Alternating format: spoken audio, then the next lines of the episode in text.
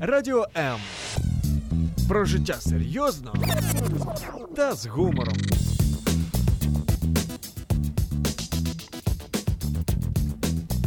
Радіо М.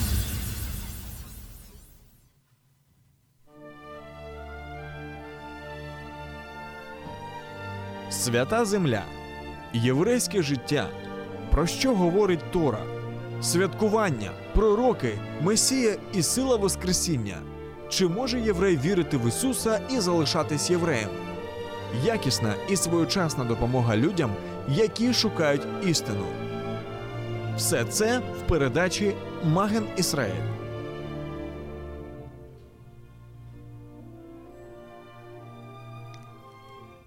Шалом, шалом, с вами Одесская студия Радио М. У нас жара, июнь, тополиный пух и новая тема для обсуждения. И перед тем, как начать эту тему, мне хочется вспомнить маленькую историю своей жизни.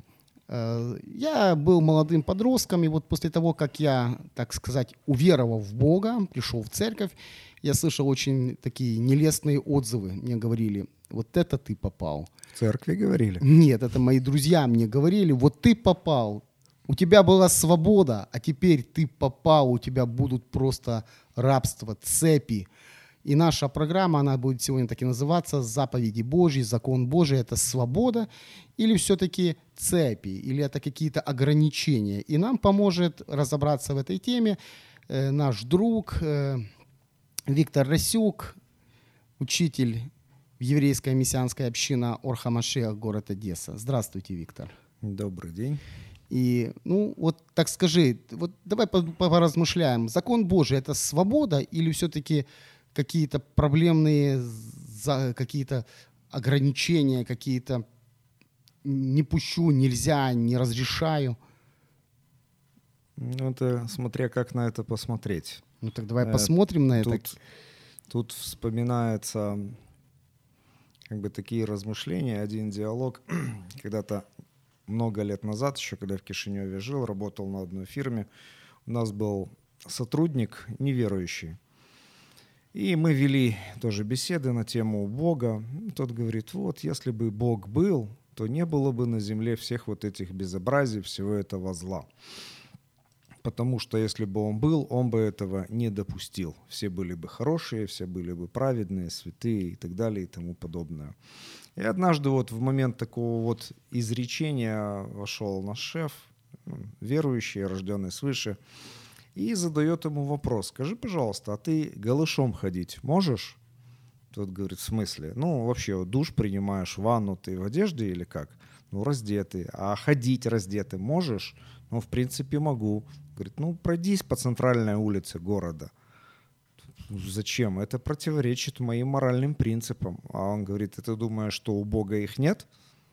То есть Бог на самом деле может все. Другой вопрос, хочет ли он чего-то или не хочет. Здесь то же самое. Каждый человек обладает каким-то набором принципов, правил, которых он придерживается. который формирует его поведение. Ну да, которые формируют его поведение. И, собственно говоря, всегда у любого человека есть какие-то принципы, которые он старается либо соблюдать, либо не нарушать. Мгм. Как бы и вопрос, эти принципы, они его ограничивают или же они формируют? Вот дело в том, что формирование, оно, собственно, задает определенные границы. Ну, тогда надо просто разобраться, наверное, что такое свобода, что мы подразумеваем под словом свобода, и что такое ограничение. Но в иврите есть два разных слова, которые на русский язык переводятся как «свобода», и в русском языке мы разницы, собственно, ну, вот одно слово, а там два слова. Значит, и в чем, собственно, разница в тех словах? Есть слово «хофиш», которое означает «свобода от чего-то», и слово «дрор», которое означает «свобода для чего-то». И, и вот наглядно на примере, когда Бог вывел Израиля из Египта, собственно, Израиль получил хофеш от египетского рабства. Но при всем при этом Израиль был выведен не для того, чтобы потом рассеяться по пустыне, разбежаться кто куда.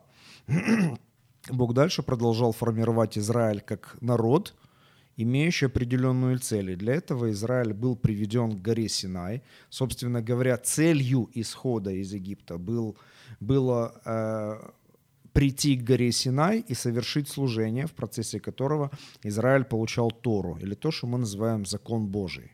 Угу. И, собственно говоря, Израиль получил хофиш, то есть свободу от египетского рабства, э, для, для того, чтобы обрести еще более высокую свободу, дрор, то есть прийти ко Всевышнему, чтобы войти с ним в завет. То есть есть причина, есть цель. И есть следствие. И есть разные уровни свободы. Потому что если мы будем рассматривать э, как бы вообще вопрос свободы по Писанию, вот скажем, в еврейской традиции, вот интересный такой момент. Э, Израиль родился как народ. Есть вот такое определение. Израиль родился как народ. Ты имеешь в виду это событие Синайской пустыни, Я да? сейчас расскажу если позволите. Я, я для того этого тебя и пригласил. Да. Из, Израиль родился, но интересно, когда читаешь комментарии разных э, авторов, э, значит, я вот в свое время заметил такую интересную вещь. Исход из Египта называют рождением, и получение Торы называют рождением. Я немножко завис. Начал дальше копать, и я понял, что, в принципе, э, при исходе из Египта Израиль получил свободу для Бога. Потому что на самом деле э, тот, кто является полностью рабом, он не распоряжается своим временем, своими силами, своими ресурсами. Все, что у него есть, оно направлено на исполнение воли господина. И пока Израиль находился в рабстве у фараона, он не мог, в принципе, служить Богу потому что он не принадлежал себе. Но Господь как выкупил, искупил Израиля из э, этого рабства, вывел оттуда. Значит, и Израиль получил свободу от фараона, но для того, чтобы получить еще более высокую свободу, то есть как бы э, свобода от фараона или свобода от рабства, это я не должен делать то, чего я не хочу. Угу. То есть я не должен делать то, чего я не хочу. Да. Значит, э, но есть э, другая свобода, э, когда я делаю то, что я хочу. И, скажем, Израиль, зная, что был создан Богом для определенной цели, то есть у них были уже на тот момент обетования, были заветы с Авраамом, с Исхаком, с Яковом, значит, и они знали, что есть впереди цель, впереди во времени, в пространстве цель. Значит, и получив просто свободу от фараона, э, в принципе, можно было даль, ну, как бы этим ограничиваться. Но вопрос в том, что тогда э, смысл существования Израиля просто теряется, потому что у Всевышнего есть впереди цель для этого народа. И для того, чтобы соответствовать этой цели, нужно было прийти к горе Синай и получить Тору, для того, чтобы потом с этой Торой войти в землю обетованную и так далее и тому подобное. То есть э, вот получение Торы тоже говорится об этом, э, об этом историческом моменте, как о рождении Израиля. Значит, но интересно, когда э, сопоставляют эти два рождения, вот еврейские мудрецы, они говорят, что выход из Египта это подобно физическому рождению человека, а получение Торы — это духовное рождение. И вот тут вот очень интересно, потому что, вот, э, скажем так, ну, на протяжении почти, ну не почти, а на, на протяжении 20 лет, сколько я верующий, я знал о рождении свыше. Угу. Я читаю Евангелие, и Ишуа, когда беседует с Никодимом, там, э, ну, во-первых, интересный момент, Никодим не пришел сам от себя, он пришел как представитель, потому что он говорит, мы знаем. И, когда Ишу, и когда Ишуа к нему обращается, говорит, надо бы на вам. То есть к нему, но во множественном числе. То есть Никодим, он был представителем группы э, старейшин, которые видели в Ишуа нечто большее, чем просто учитель, чем просто обычный равен. Собственно, поэтому и послали Никодима, Никодим пришел и ведет беседу. И интересно, что Ишо, когда говорит о рождении свыше, э, а Никодим не воспринимает эту информацию в том виде, в котором Ишо ему преподносит, он воспринимает это вот именно в самом простом понимании. Вот рождение рождение свыше — это как рождение человека. И он четко увязывает эти вещи. Но на самом деле они не связаны так. И Шо показывает, что рожденное от плоти есть плоть. То есть рождение физическое — это одно, рождение духовное — это другое. И вот э, Ишуа удивляется, говорят, ты учитель Израилев и не знаешь ли этого? И вот меня всегда удивляла вот такая постановка вопроса, потому что получается, что в Танахе, то есть в текстах Ветхого Завета, должна быть информация о рождении свыше. Я ее не видел. В этом году Господь, слава Богу, мне открыл это. Я увидел эту взаимосвязь, я увидел этот прообраз, вот исход из Египта и Э, получение Торы у горы Синай. Но интересно дальше, как развивается тема свободы уже во времена Ишуа. Когда Ишуа говорит, э, что э, если прибудете в Слове Моем, то вы истинно мои ученики и познаете истину, и истина сделает вас свободными. Обычно вот просто фраза вырывается из контекста, познаете истину, истина сделает вас свободными, и создается впечатление, что я должен получить какой-то пакет информации – Угу. Какой-то гнозис. И, да, какое-то знание, и это знание сделает меня свободным. Но, ну, кстати, так люди и думают. Да, что да, но на, они на думают, самом что деле... чем больше я буду знать, тем да, больше но, я буду но свободен. Но Ишуа говорит, если прибудете в слове моем, э, а что есть его слово? Танах. Тора. Да, на то время еще да. не было Нового Завета. Да. Э, Книг то, Нового то есть, Завета. другими словами, вот вы получили Тору, если вы прибудете в нем. А пребывать в Торе — это значит, собственно, жить в соответствии с ней. Ну это да, не просто что, ее знать. Да, это... потому что мы знаем, что Да. они говорили «Шма Израиль» — это «слушай и делай». Да, и вот интересно дальше. Он говорит, если прибудете, то познаете истину, истина сделает вас свободными. То есть свобода приобретается через исполнение Торы. Ну, хорошо, ученики жили, исполняли. Значит, и дальше там разговор развивается таким То есть интересным исполнение образом. заповедей Божьих, правильно я понимаю? Да, да, да. Э, Далее разговор развивается таким интересным образом, что э, ну, учителя Израиля, книжники, фарисеи, э, говорят, а мы никогда не были рабами никому. И это они говорят тогда, когда находятся в римском рабстве, а позади вавилонское, сирийское, египетское. И каждый Песах они говорили, рабами мы были в доме Да, фараона. то есть по- понятное дело, что речь идет не о физическом рабстве. Они прекрасно понимают, что они ведут диалог о свободе духовной. И Ишуа прекрасно это понимает. Только у, кажд... у Ишуа свой взгляд на это, а у них свой взгляд. И они говорят, мы никогда не были рабами никому. А он говорит, что делающий грех, то есть он разъясняет, в чем суть духовного рабства и в чем суть духовной свободы. То есть мало иметь Тору, мало исполнять ее.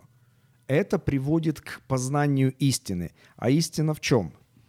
В следующем. Ишуа говорит, делающий грех есть раб греха, и никто не может освободиться, если не освободит его Сын Человеческий. Но если Сын Человеческий освободит, тогда истинно свободны будете. То есть Ишуа видит реальную духовную свободу не просто в знании Торы, а в исполнении. Через знание Торы и ее исполнение человек познает, что он грешен, и, собственно говоря, своими усилиями избавиться от этого качества не может никак. Но также из Торы он узнает, что есть Спаситель, который может от этого избавить. Мессия Израиля, Ишуа.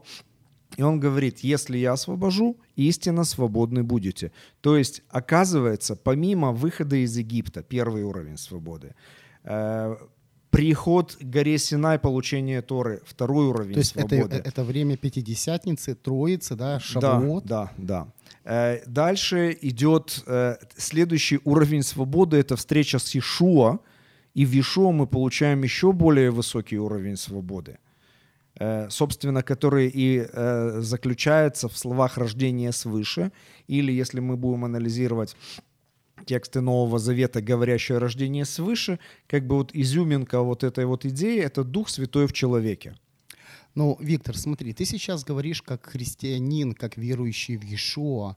А, я вот хотел бы, знаешь, как бы немножко расширить этот. Вот когда люди говорят о свободе, я не зря вначале рассказал свою историю, да?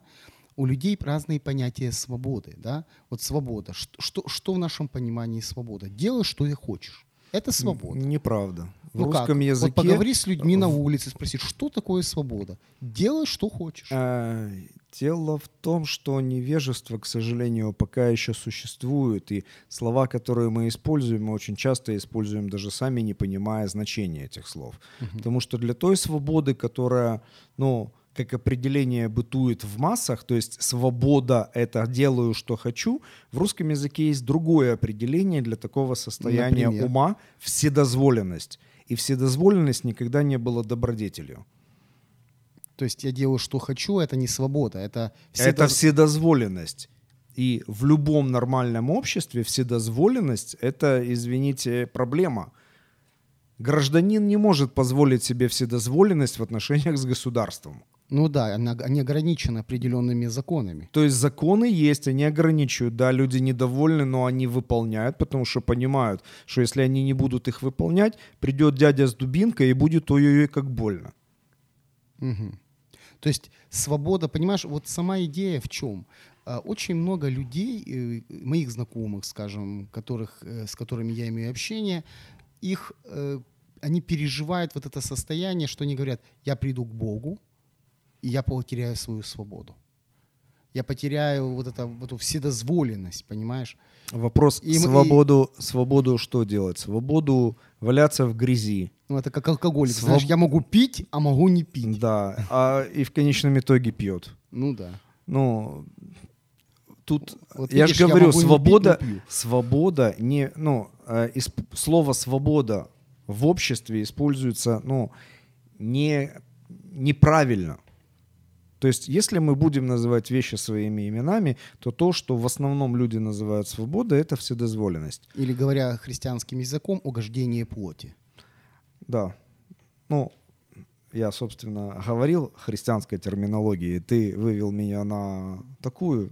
Ну, давай тогда сразу договоримся, в рамках какой культурной прослойки мы говорим. Мы говорим о разных людях. Ты помнишь, что нас слушают разная категория людей. И есть верующие люди, которые, как, как называется, воцерковленные.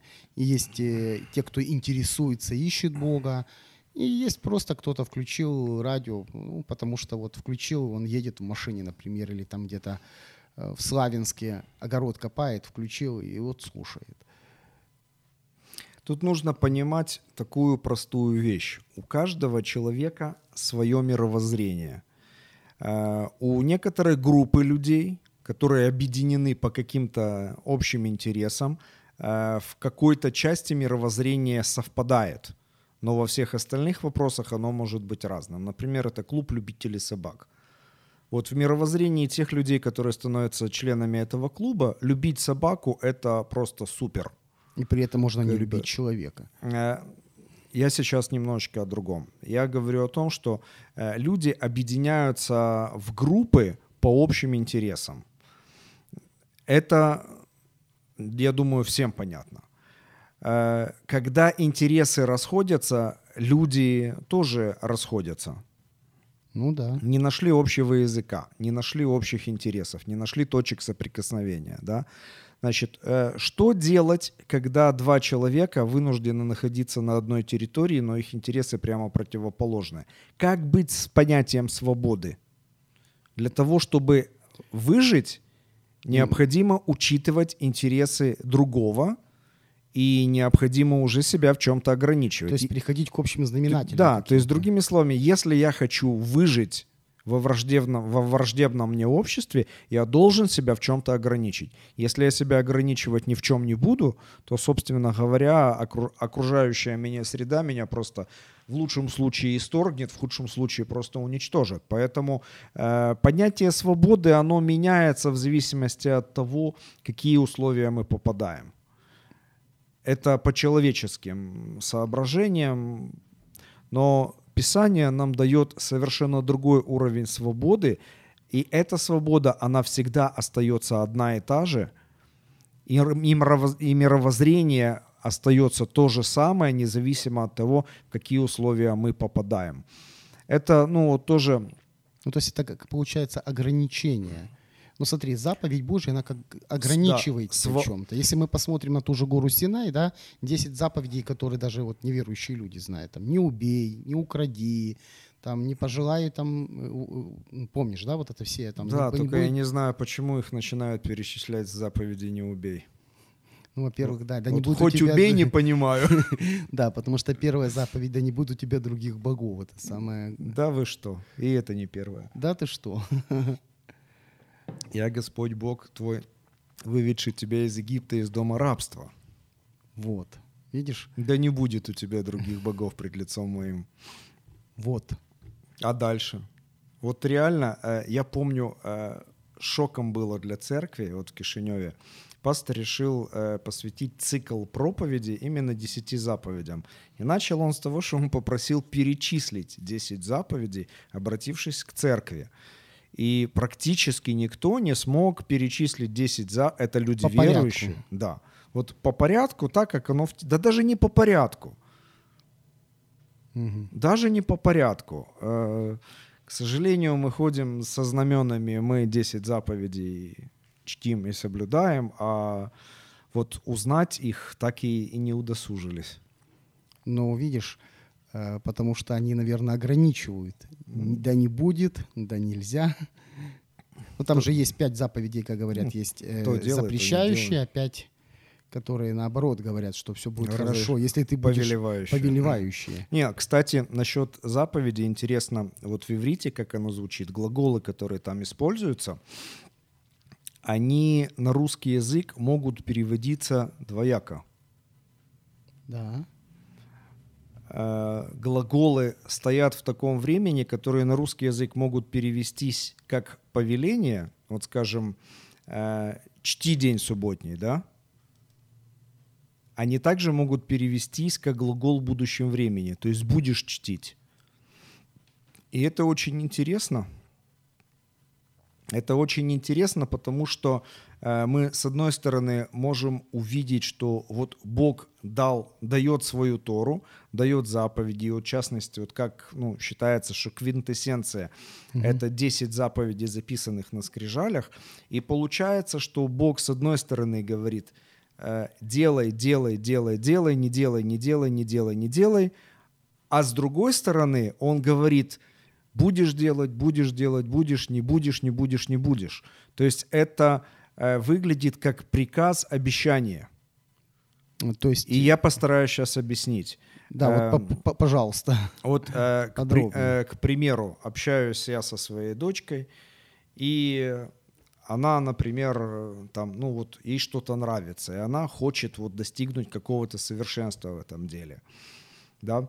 И я ей говорю, хорошо, вот для того, чтобы ты достигла какого-то совершенства и тебе, тебе легко это давалось, тебе нужно тренироваться.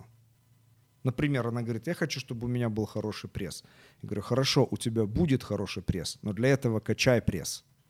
Мгм. То есть пресс будет, но для этого надо качать. Есть определенные условия. Да, есть определенные условия. То есть, другими словами, э, скажем, э, если ты будешь чтить день субботний, придет время, и ты будешь это делать. Ну, как бы э, поначалу для нас это сложно, поначалу это для нас напряг, но если мы тренируемся изо дня в день, изо дня в день, изо дня в день, приходит момент, когда мы это делаем, как зубы чистить. Ребенку чисть зубы, чисть зубы, чисть зубы. Придет время, ты будешь чистить зубы, тебе не надо будет заставлять. Да, это станет уже Да. его естеством. Да, убирай после себя постель, убираю себя в комнате. Но приходит время, человек вырастает, его не надо заставлять чистить зубы, убирать постель, убирать в своей квартире, мыть за собой посуду. Он делает это сам, потому что понимает, что это для него благо. А на начале этого пути В начале этого пути это Это- насилие, ограничение. Да, да, да. То есть вот таким образом. Поэтому, если мы смотрим здраво, просто ну, на, на вопрос самоограничения, э, на вопрос самопожертвования, на вопрос э, э, взятия на себя каких-то обязательств, вот просто даже в обычной жизни, любой студент, он себя ограничивает в чем-то. Для чего? Для того, чтобы получить диплом. Ну, как бы в жизни этого полно. Но почему-то, когда мы приходим к взаимоотношениям с Богом, к вступлениям с Ним в завет, эти, эти отношения тоже предполагают определенную ответственность. И почему-то здесь э, как бы люди по-другому смотрят. Ну, то есть вот, чтобы диплом получить, они поступают в институт, и они не считают, что они становятся рабами, хотя, по сути, они становятся рабами этой системы на определенное время для того, чтобы от этой системы что-то получить. В отношениях с Богом тоже все очень просто. Он обещает жизнь вечную. Не для того, чтобы войти в эту жизнь вечную, есть определенные условия, которые мы должны соблюдать, и мы берем на себя ответственность. В иудаизме это называется иго небес. И это нормально. Ишуа говорит, придите ко мне, все труждающиеся и обремененные, и я успокою вас. И возьмите на себя иго, ибо иго мое благо, и бремя мое легко. И интересно, что вот это слово иго, оно переводится как э, ермо на двух животных. Ну, упряжка вот как минимум на двух животных. То есть, другими словами, когда-то Адам в Эдемском саду сказал, не хочу идти вместе с Богом, хочу сам – хочу быть как Бог сам и буду по жизни сам. А еще придя много времени спустя, то есть получилось обращаясь, как дозволенность. Да, хочу об, делать то, что я хочу. Да, обращается к человеку, ну что, ты устал? Тогда становись в одну упряжку со мной, и мы вместе ее потянем. Очень, кстати, интересная аллегория. Потому что действительно по жизни, если смотришь, когда ты один пашешь, пашешь, не хватает сил. Но, как говорится, что если идут двое, да, уже путь осилит идущий. И это действительно интересно. Потому что вопрос заповедей, знаешь, он очень интересен. Потому что люди в основном боятся потерять вот эту иллюзорность свободы, иллюзорность да. дозволенности. Чем а, обычно, когда э, начинают перечислять, что теряется, нельзя пить, нельзя курить, нельзя ходить налево, а это все то, что нас убивает. К сожалению, вот человек понимает это уже тогда, когда он хорошенько претерпел от всего этого когда у него уже легкие никакие, когда у него рак, когда Развалена у него семья, да, уже все. Вот. Как, вот когда он уже вкусил до конца все последствия вот этого, он говорит, а оно мне надо было. Ну, некоторые даже и так не думают. Некоторые говорят, все равно буду делать, как у меня был один приятель, и у него была проблема с легкими, ему говорили, не кури, умрешь. Он говорил, а я буду делать, что я хочу. Так и умер, к сожалению. Да, тема, конечно, у нас сегодня интересная. Заповеди Божьи. Итак, мы говорили с тобой сегодня о вседозволенности, что человеческая свобода это, ну, это не то, что мы подразумеваем, что иногда мы путаем, да, и это вседозволенность, а это не свобода. Потому что на самом деле, вот я с алкоголиком, хочу пить, не хочу, все равно пью, знаешь. Э, то есть управ- человеком управляет человек, вот это, вот в чем проблема? Я вижу проблему в том, что люди, когда они говорят, что я свободен, они на самом-то деле не свободны. Ими управляют привычки, ими управляют друзья, ими управляет общество, в котором они находятся. Создаются иллюзия свободы. И когда они приходят, как ты говорил, вот они приходят к горе Синай, да, они приходят к определенной точке в жизни, они понимают, что что-то нужно менять.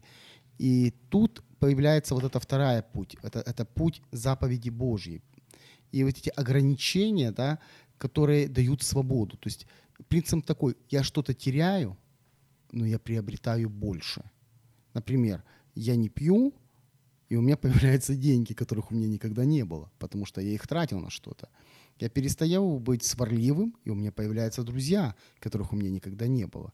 То есть, понимаешь, саму, я, вот, я понял вот этот механизм. Как помочь людям увидеть это? Как помочь тем, кто ну, вот, вот как помочь таким людям, которые боятся потерять что-то иллюзорное э, и не приобретя, ну, как бы, ну, вот, вот что ты скажешь из своего опыта? Вот когда-то ты мне рассказывал очень интересную историю про молодого человека, который не пошел на какую-то вечеринку, помнишь, э, э, в Кишиневе. И он сказал, что христи... А, история была такая, когда хотели провести Пасху в в клубе. А, да, да, да. Это не в Кишиневе был, это мне рассказывали. Одна семья верующих уехали в Америку. устроились там на работу, все как бы жизнь обустроилась, наладилась. И вот этот брат, он работает на фирме, и собственно, практикуются там такие вещи, как корпоративное празднование Рождества. Значит, и объявляют, что вот в этом году мы Рождество будем праздновать в таком-то стриптиз-клубе. Все, о, класс, супер. А он, как человек верующий, говорит, я не пойду. А кто-то из его сотрудников услышал, расценил это как э, некий бунт, Э, как восстание против корпоративного духа и единства, и пошел, доложил начальству. Начальник вызывает и говорит, вот до меня дошли такие слухи, что ты отказываешься праздновать с нами Рождество. Тот говорит, ну, слухи верны, и я действительно отказываюсь, но вопрос не в том, что я не праздную Рождество, вопрос в том, где вы хотите его отпраздновать. Потому что вы хотите праздновать Рождество Спасителя в капище – Начальник задумался, говорит, хорошо, спасибо за идею. Отпустил его, и потом пришла, так сказать, поправочка. Рождество мы праздновать будем, но, фра... но переносим из стриптиз-клуба в нормальный ресторан. То есть такая вот история когда один человек смог все-таки повлиять на целую корпорацию в таком вот вопросе.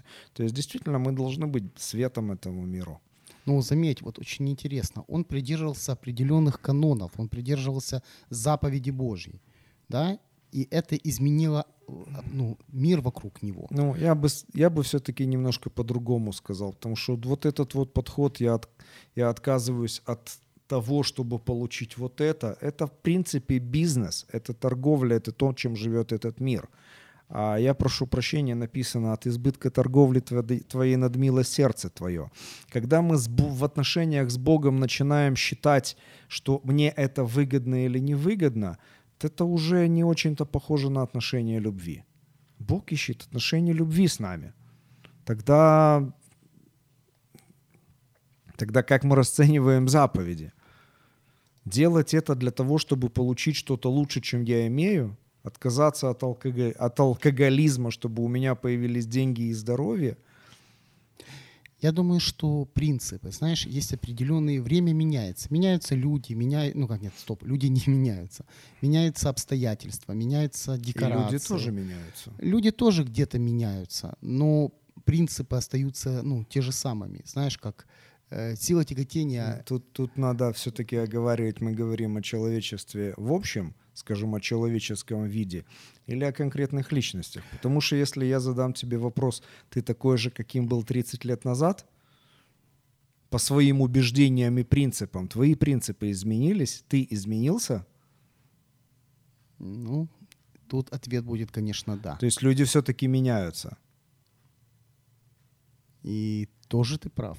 То есть эти моменты тоже нельзя вот так вот до кучи все собирать и обобщать. Потому что человечество по своей природе, бунтующее человечество, оно не меняется и лучше не становится. Мы видим смены цивилизации, но человек, каким был, таким и остается, пока не встретится с Ишуа. Встреча с Ишуа, она меняет все. Когда человек реально получает свободу от рабства, греха и смерти, как Израиль получил от Египта и фараона – Э, собственно говоря, у человека возникает вопрос, как у апостола Павла, а что же мне делать? Что повелишь мне делать, Господи? Кто ты, Господи, и что повелишь мне делать? Э, вопрос «повелишь» — это взаимоотношения начальника и раба, господина и раба. Но есть более высокие отношения. Мы в Писании можем увидеть тоже изменение взаимоотношений между Богом и человечеством. Есть взаимоотношения творец творения — господин раб, э, отец сын, жених невеста, муж и жена.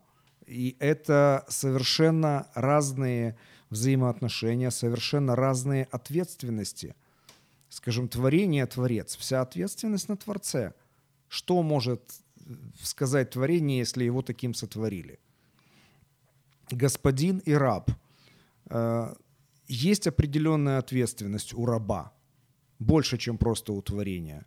Исполнять волю своего господина. Э, согласен, не согласен, неважно. Значит, э, отец-сын. сын прекрасно понимает, что он сын, что он наследник, что отец его любит. То, что имеет сын, он имеет не потому, что заработал. Появляется уже какое-то чувство благодарности, чувство ответственности. А, но, скажем так, ответственность сына в доме отца, она, конечно, больше, чем у раба, но она не больше, чем у отца. Мгм. Значит, есть- а взаимоотношения жениха-невесты, мужа-жены, там уже ответственность общая, коллективная ответственность за одно дело, за один дом, Мы подошли к очень интересному цели. моменту. Вот ты сейчас ну, как бы зацепил очень важный вопрос, и это вопрос ответственности. Свобода, видишь, она дает ответственность. Почему-то мы всегда думаем, что свобода я делаю, что я хочу, ну, как мы говорили, что вседозволенность. Но свобода, она подразумевает под собой определенные какие-то условия. Вот знаешь, вот я тут готовился, то есть написано, что к свободе вы призваны, да, вот пишет Шауль, апостол Павел, но эта свобода не должна быть поводом к угождению вашей плоти, да, но служите друг другу в любви. То есть и получается очень простая история. Когда мы говорим о свободе, когда мы говорим о заповедях Божьих, мы чаще всего, ну как мы говорим, в основном, да, как ты сейчас мы говорили, в основном люди смотрят это как на оковы, которые вроде бы тебя закрепощают. Ответственность это всегда оковы. Но когда мы смотрим с другой стороны, да, вот скажем, есть горизонтальная, вертикальная, мы смотрим сверху вниз, мы понимаем, что перед тобой открываются ну, просто гигантские перспективы. Те, которые были раньше, они закрыты. Вот эти шоры, которые были на глазах, они снимаются, понимаешь? И вот к чему я говорю. Э, Очень простой вопрос. Закон Божий – это свобода? Или все-таки шоры, цепи? Это, это и ограничения, и возможности. Это и права, и обязанности. То есть мы, Опять же, все в рамках нормальных взаимоотношений между людьми.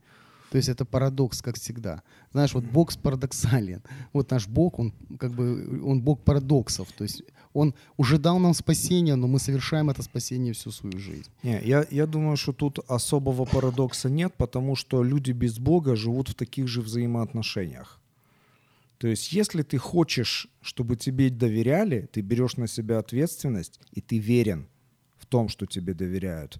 Если ты не верен, если ты не берешь ответственности, ты потеряешь то, что имеешь. Все очень просто. Поэтому человек может прийти на работу, он надевает личину ответственного человека, и он делает все ради достижения определенной цели. Но он выходит за рамки работы, это совсем другой человек. В отношениях с другими он может позволить себе все, что угодно. Потому что он не видит цели. Тут цель есть, тут цели нет. Есть цель, есть посвящение, есть самоотречение, самопожертвование, есть ограничения. И это нормально для этого человека в рамках вот этой ситуации это нормально. Там, где нет цели, там, где нет мотивации, собственно говоря, вся эта э, схема поведения, она просто перестает работать. Но это, извините, уже все-таки рабское мышление. То есть я делаю, потому что мне это выгодно. Есть другой уровень ответственности. Я делаю, потому что я люблю. Когда я люблю, я не считаю, сколько дать. То есть я уже не десятинами измеряю свое даяние, не процентами. Ты знаешь, я так вспомнил, ты так сказала, я вспомнил историю своей жизни, когда один, у меня был один знакомый, и вот он как бы купил от колбасы палку, и он, значит, отмеряет, так, 20 сантиметров это мне, 15, я же глава семьи, 15 жене, и по 5 детям вот так нарезал, ешьте. Я же, говорит, справедливый человек, знаешь. И действительно. Понимаешь, я вот думаю все, вот, э, вот думаю, глядя вот на этот Вот мир. по размеру доли он показал, кого он любит больше всех. Вот кому большая доля, того больше любит. То есть себя. Хорошо. Смотри, сегодня э, наша тема это закон Божий. И я смотрю, что это не популярная тема. Знаешь, вот сегодня в мире в основном люди не любят говорить об этом, об ограничениях каких-то, не любят говорить о Божьем Слове, потому что оно, ну, как она сказала мне, знакомое, оно нервирует меня. Потому что требуется вот эта ответственность, знаешь, платить цену. Э, то есть взяться и идти. Помнишь, как э, ты говорил про этих животных, которые одевали шоры на глаза, да? То есть взявшийся mm-hmm. за плуг, он должен идти и не останавливаться. И очень часто на этом пути тяжело, потому что хочется, знаешь, вот быть как все. А закон Божий говорит нельзя. Вот это слово нельзя, и оно удерживает людей от Бога в основном, я думаю. От, ну, вот. Опять же нельзя. Я читаю он тот же Новый Завет, и Павел говорит, все мне позволительно, не все полезно. Все мне позволительно, но ничто не должно обладать мною. Где нельзя? Да можно. Можно в субботу прыгать с парашюта? Спрашивает еврею Рэбе. Конечно, можно, открывать нельзя.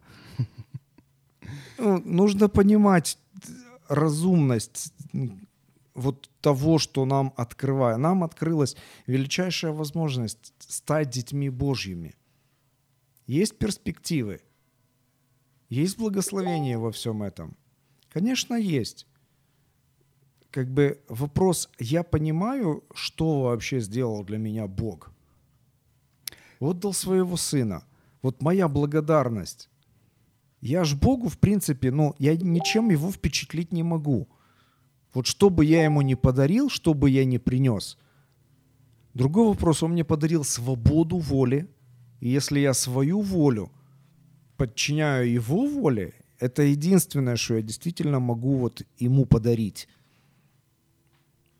Это будет моя благодарность. Я себя ограничиваю вот в каких-то вещах. Почему?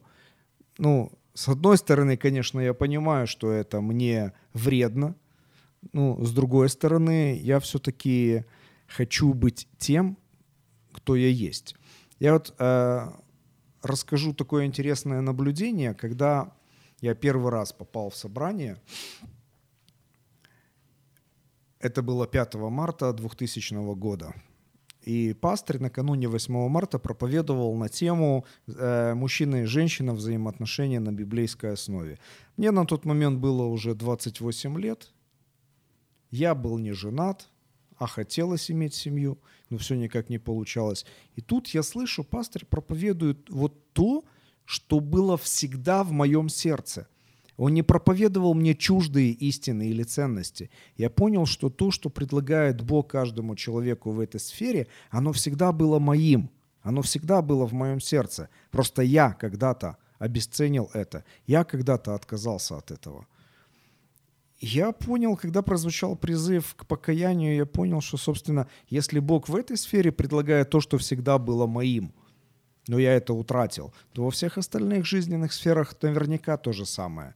Я решил попор- попробовать. Ну, то есть э, для меня было интересно восстановить. Вот, ну, то есть Бог предлагал мне то, что было внутри меня. Он вложил это в меня, потому что я сотворен по образу и подобию Божию. То есть то, что его, оно мое. Как в притче о блудном сыне, когда отец говорит старшему сыну, разве ты не знал, что все мое твое? Вот я узнал, что все мое Божье, а все Божье мое, и почему я должен от этого отказываться? Как бы, ну, то есть вопрос мотивации. Для чего? Для чего мы себя ограничиваем и для чего мы, собственно, ведем себя свободно там, где другие ведут себя как рабы? То есть, получается, все очень просто. Бог хочет сделать нам лучше. И Он для этого дал нам все необходимое. Зная человека, зная его природу, зная его мысли, зная, что его реакцию на определенные моменты, Бог подарил нам очень важный ну, инструмент, скажем, ну, назову так, инструмент, э, способность достичь его, э, провести свою жизнь в порядок и идти по этой жизни и, ну, для того, чтобы найти истину. Я правильно? Или найдя истину идти по этой жизни. То есть потому что если мы откроем э, книгу книг, да, которую называют Библия, Ктувим Хакудеш, мы прочитаем, что закон Господа совершенен. Он укрепляет душу, откровение Господа верно, умудряет простых. Повеление Господа праведный, веселят сердце, заповедь Господа светла и просвещает очи. То есть это то есть заповедь Божья, закон Божий – это то, что необходимо человеку. И это не рабство, знаешь, вот э, это не рабство. Бог абсолютен, и Он знает, что для нас хорошо, что для нас плохо. Если мы сами себе будем придумывать, есть уже даже такая поговорка сложилась, хотелось как лучше, получилось как всегда. С другой стороны, я слышал очень классное определение. Если бы я знал себя так, как знает меня Бог, я пожелал бы для себя именно того, чего желает для меня Бог. А И- воля Божья есть самая благая, угодная и совершенная. И поэтому в конце нашей передачи я хочу попросить, чтобы ты э, дал какое-то такое, ну ты уже все сказал, но вот хотелось бы еще пожелание нашим радиослушателям. Ой, пожелание, как всегда, одно. Изучайте Слово Божье, молитесь, чтобы Дух Божий открывал вам это Слово, как написано, что Ишуа отверз им ум к разумению Писаний, для того, чтобы действительно понять, какое наследие и какое достояние открывается для нас, то, что Бог для нас приготовил и здесь, на этой земле, и в вечности. И тогда таки будете счастливы. И на такой оптимистической ноте мы завершаем нашу программу До следующей встречи. С вами была Одесская студия Радио М, ваш ведущий Валентин Шаховцов и Виктор Расюк. Шалом. Шалом. Якщо вас зацікавила тема передачі або у вас виникло запитання до гостя, пишіть нам radio.m.ua Радіо М. Про життя серйозно та з гумором.